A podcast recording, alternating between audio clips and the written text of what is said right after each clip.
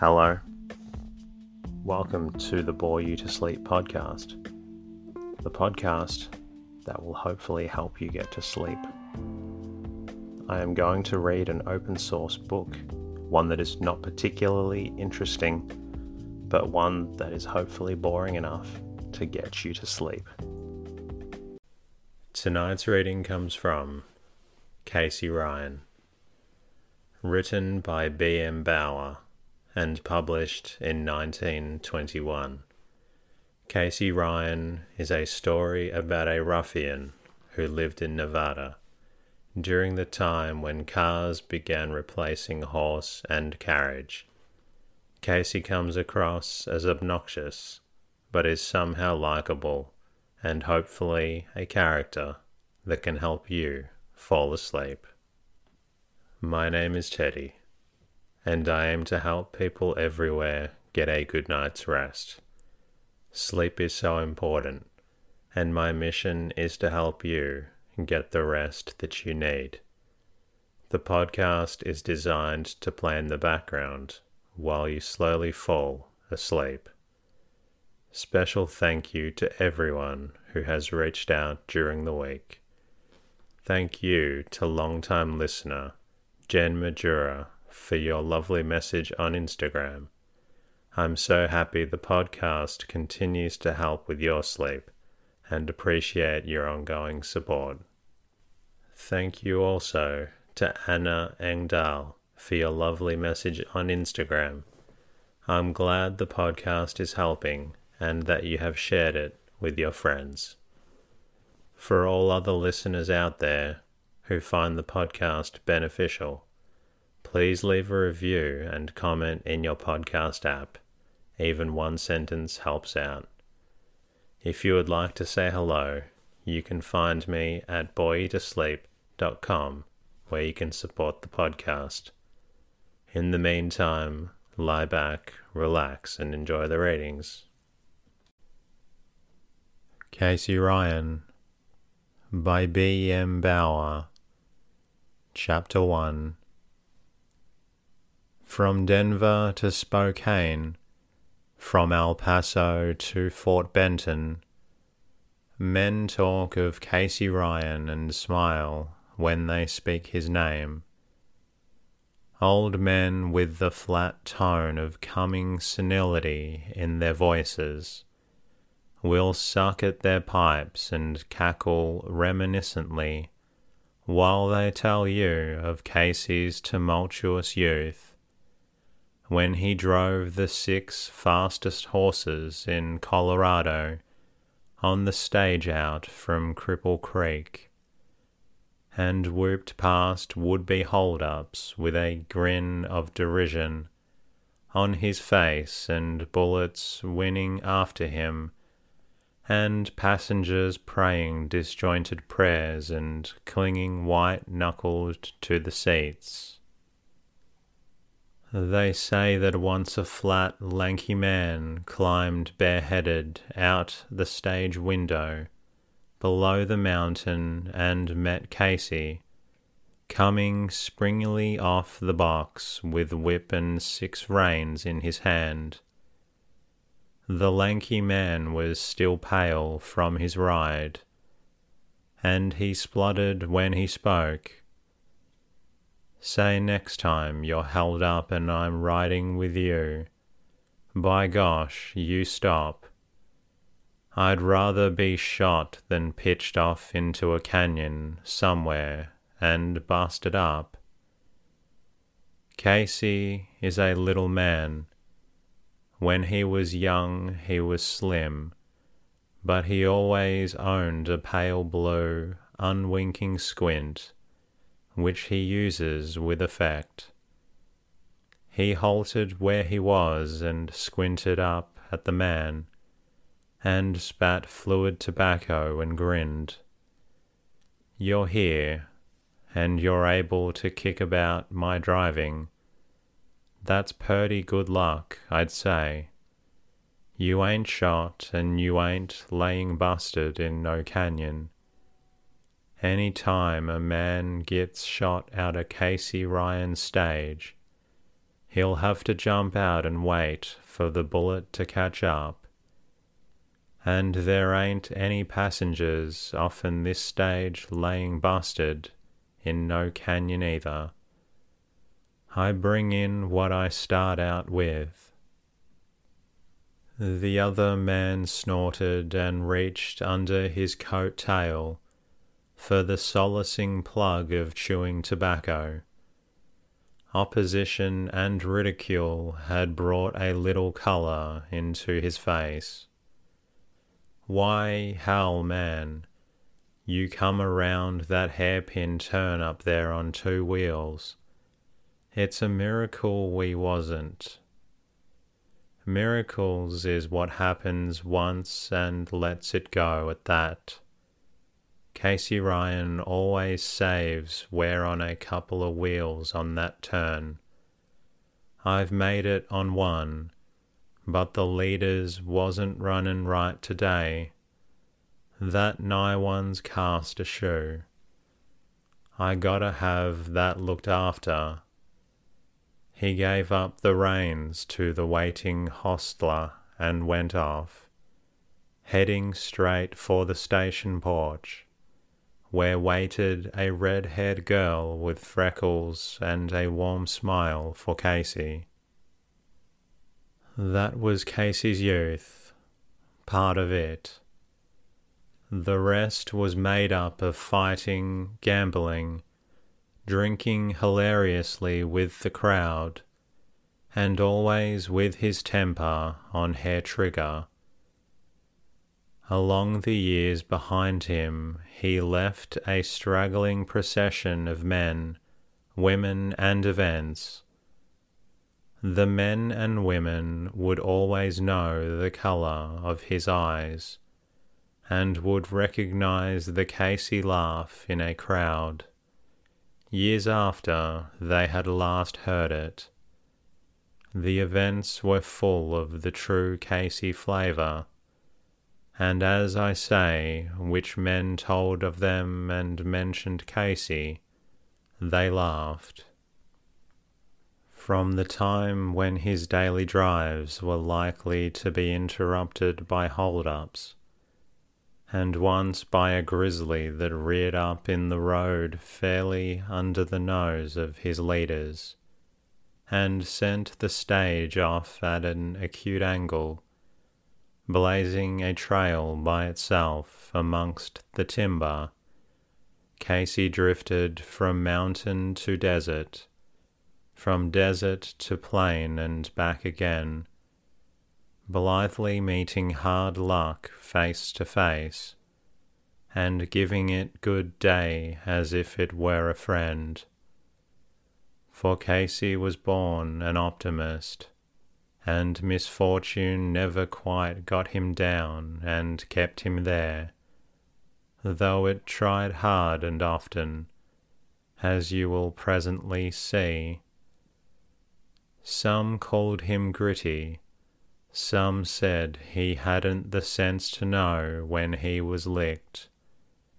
Either way, it made a rare little Irishman of Casey Ryan and kept his name from becoming blurred in the memories of those who once knew him. So in time it happened that Casey was driving a stage of his own from Pinnacle down to Lund in Nevada, and making boast that his four horses could beat the record, the month's record, mind of any doggone automobile that ever infested the trail. Infest is a word that Casey would have used often had he known its dictionary reputation. Having been deprived of close acquaintance with dictionaries, but having a facile imagination and some creative ability, Casey kept pace with progress and invented words of his own, which he applied lavishly to all automobiles, but particularly and emphatically, he applied the spiciest, most colourful ones to Ford's. Put yourself in Casey's place, and you will understand. Imagine yourself with a 30 mile trip to make down a twisty, rough mountain road built in the days when men hauled, hauled ore down the mountain on wagons built to bump over rocks, without damage to anything but human bones you are Casey Ryan, remember. You never stopped for stage robbers or grizzlies in the past, and you have your record to maintain as the hardest driver in the West. You are proud of that record because you know you had to drive and earn it. You pop the lash over the years of your leaders and go whooping down a long straight bit of road where you count on making time.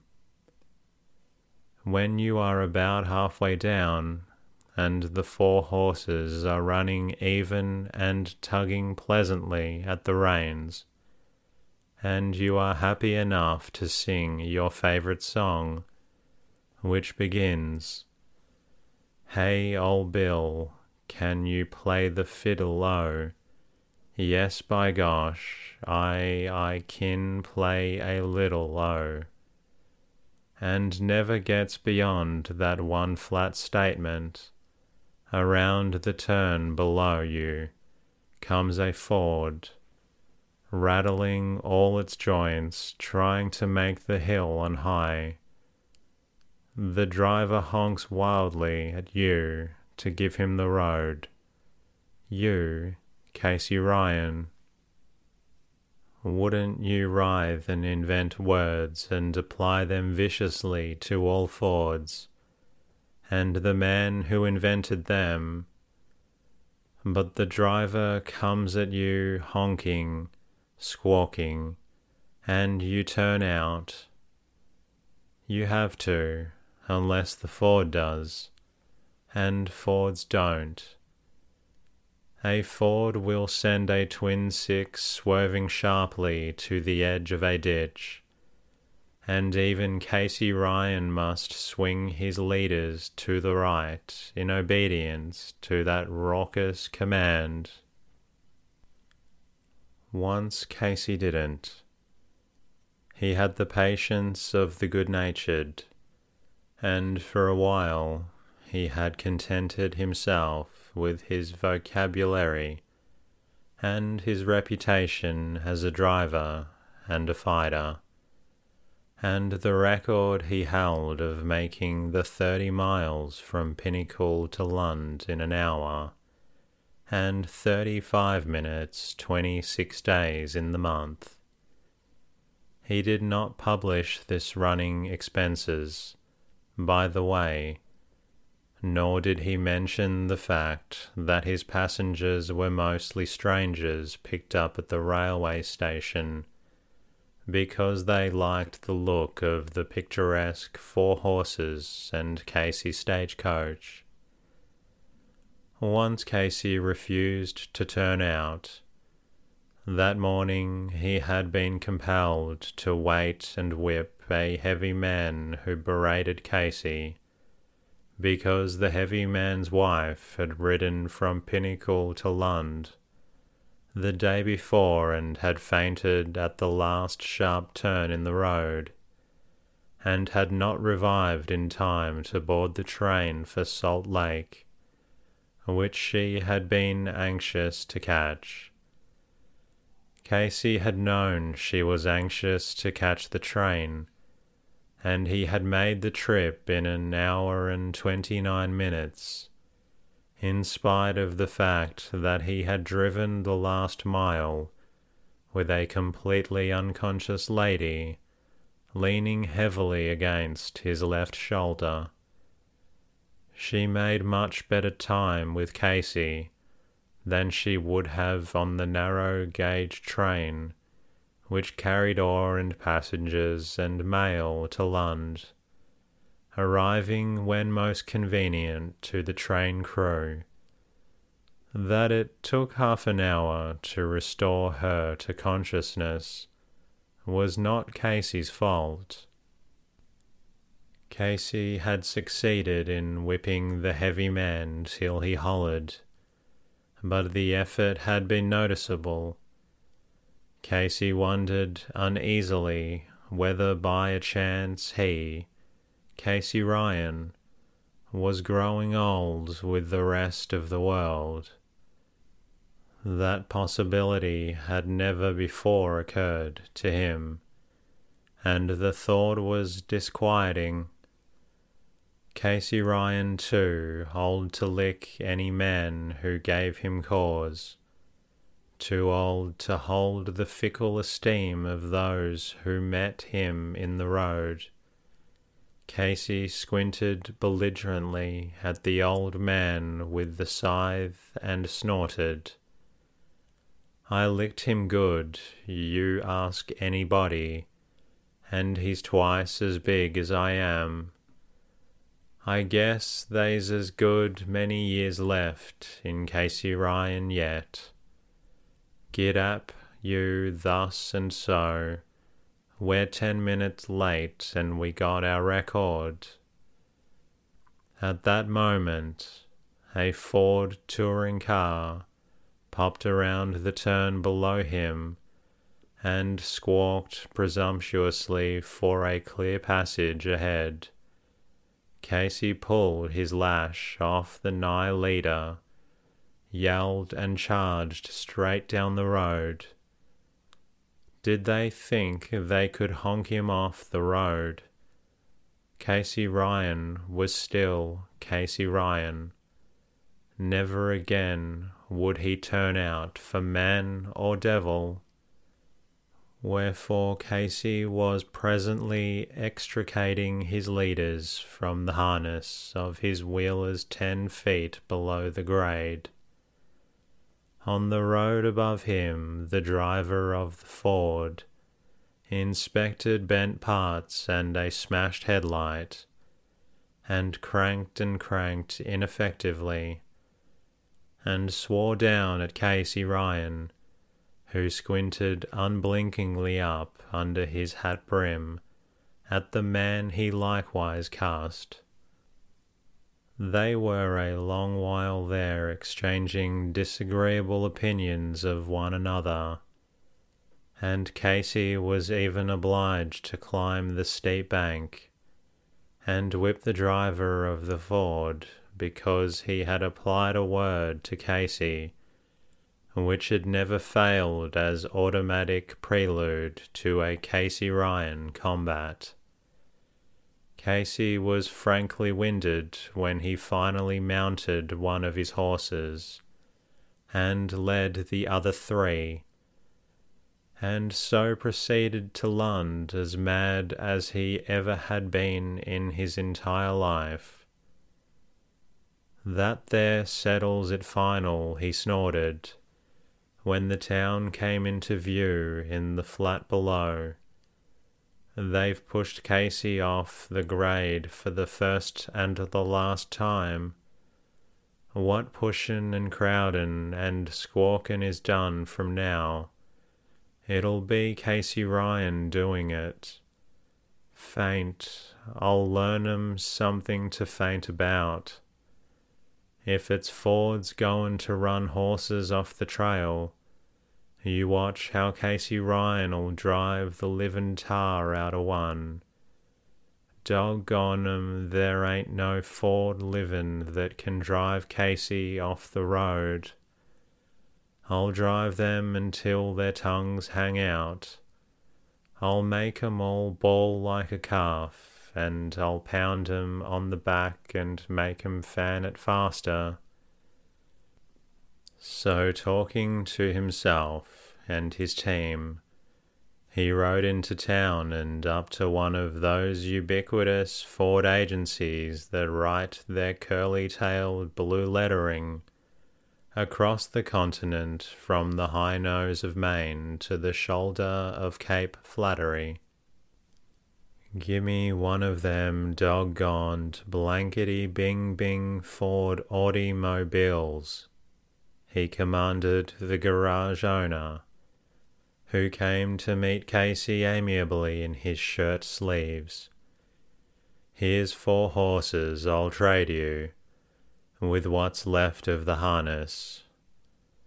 And up at the third turn you'll find a good wheel off in the stage he slid down from the sweaty back of his nigh leader and stood slightly bow legged and very determined before the garage owner, Bill Masters.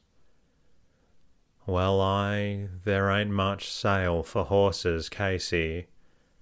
I ain't got any place to keep them, nor any feed. I'll sell you a Ford on time and. Casey glanced over his shoulder to make sure the horses were standing quiet, dropped the reins and advanced upon Bill. You trade, he said flatly. Bill backed a little. Oh, all right, if that's the way you feel. What are you asking for the four just as they stand? Me. A Ford automobile, I told you that, Bill.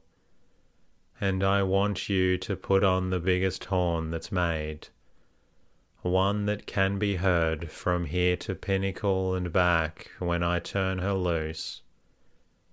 And run the damn thing out here right away and show me how it works, and how often you gotta wind it and when.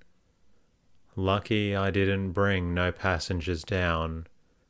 I was running empty. But I got take back a load of bohunks and Bluebird this afternoon, and my stage, she's a total wreck.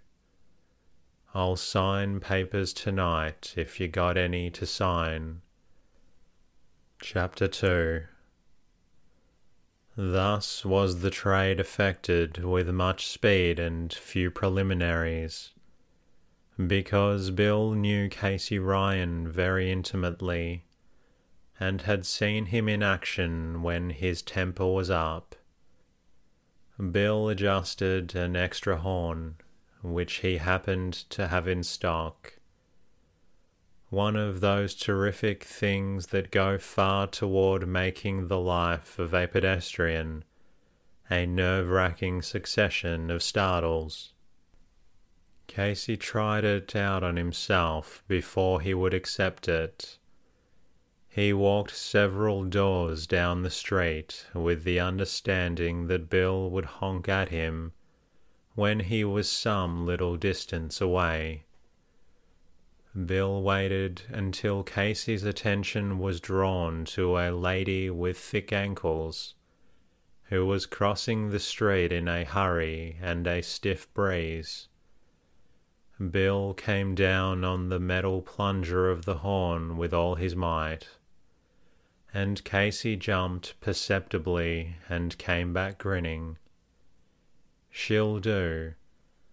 What'll put a crimp in Casey Ryan's spine is good enough for anybody. Bring her out here and show me how you work the damn thing. Guess she'll hold six bohunks, won't she? With sideboards on.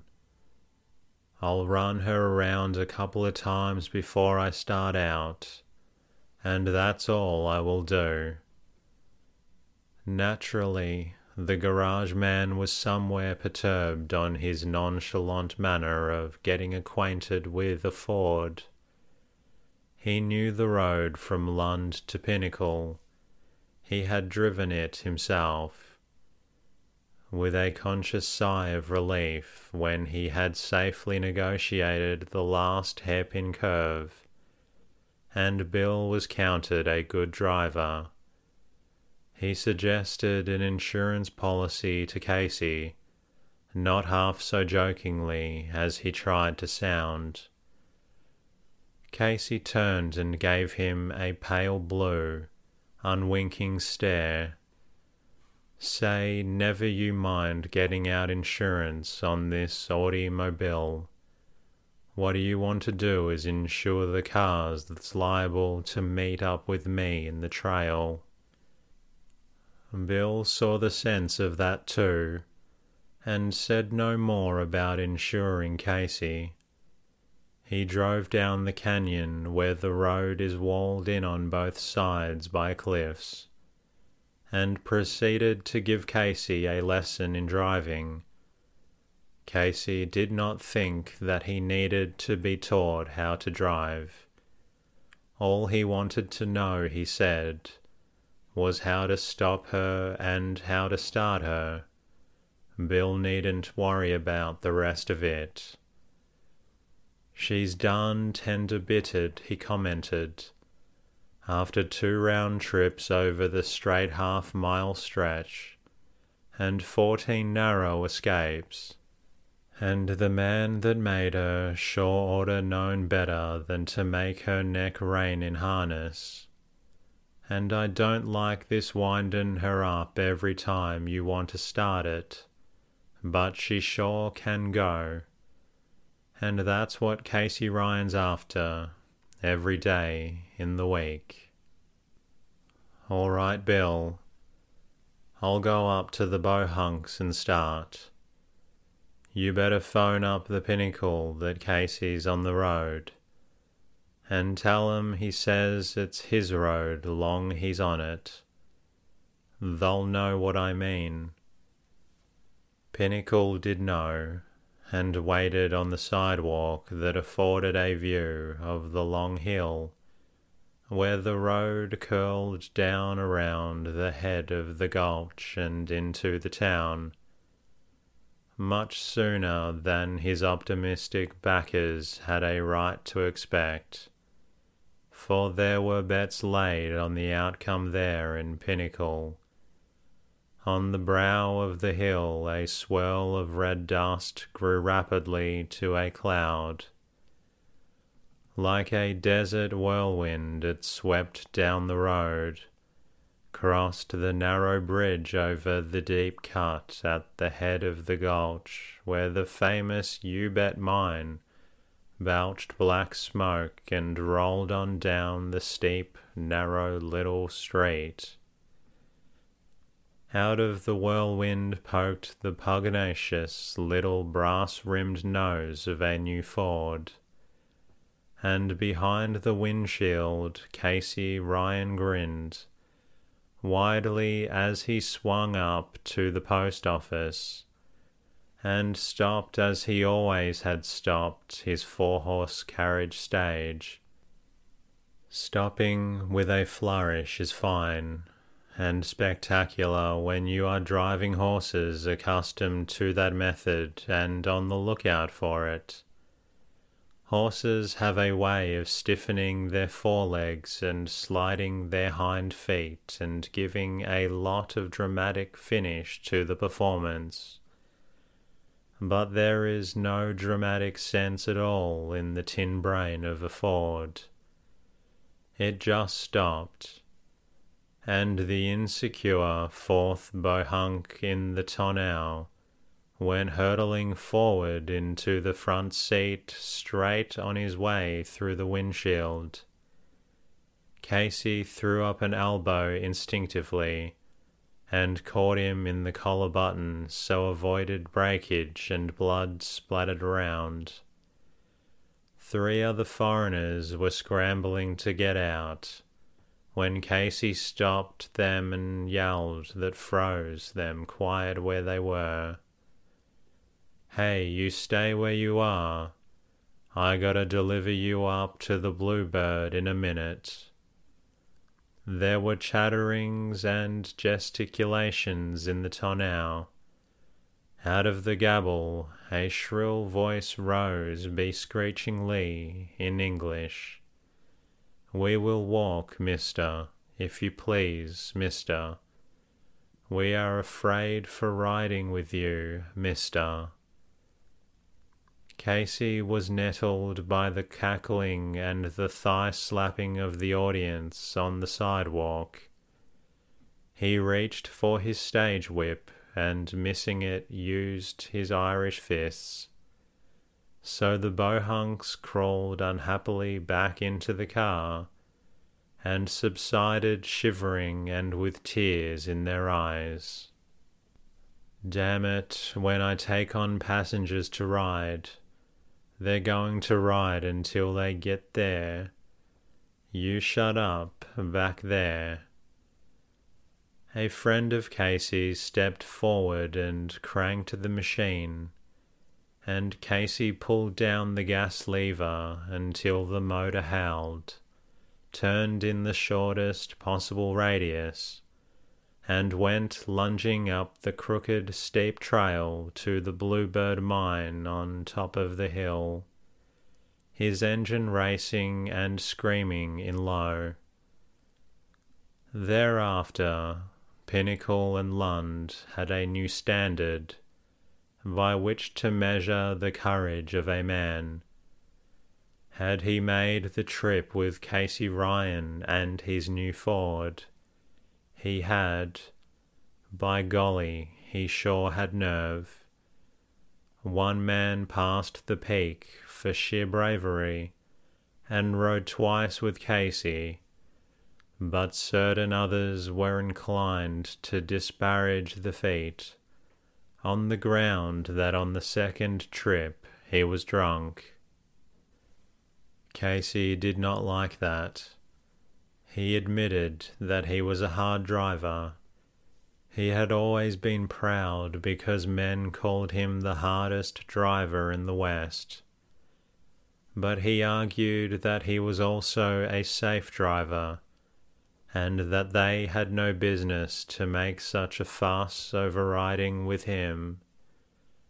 Didn't he ride after his own driving every day of his life? Had he ever got killed? Had he ever killed anybody else? Well, what were they all yapping about? Pinnacle and Lund made him tired if you fellas think I can't bounce that there tin can down the road fast as any man in the country, why don't you pass me on the road? You're welcome. Just try it. No one cared to try, however. Meeting him was sufficiently hazardous there were those who secretly timed their travelling so they would not see Casey Ryan at all. And I don't think you can really call them cowards either. A good many had families, you know. Casey had an accident now and then, and his tire expense was such as to keep him up playing nights of poker for money to support his Ford. You simply can't whirl into town at a 30 mile gait. I am speaking now of Pinnacle, whose street was a gravelly creek bed quite dry and ridgy between rains, and stop in twice the car's length without scouring more rubber off your tires than a capacity load of passengers will pay for. Besides, you run short of passengers if you persist in doing it. Even the strangers know who came in on Salt Lake Line were quite likely to look once at the cute little narrow gauge train with its cunning little day coach hitched behind a string of all cars, glance at Casey's Ford stage with indifference and climb into the cunning day coach for the trip to the pinnacle. The psychology of it passed quite over Casey's head, but his pocket felt the change. And that concludes tonight's readings. I hope you're feeling a little drowsy, and if you're not quite tired yet, please feel free to listen to another episode. In the meantime, I'll be working on bringing a new episode out just for you. Good night.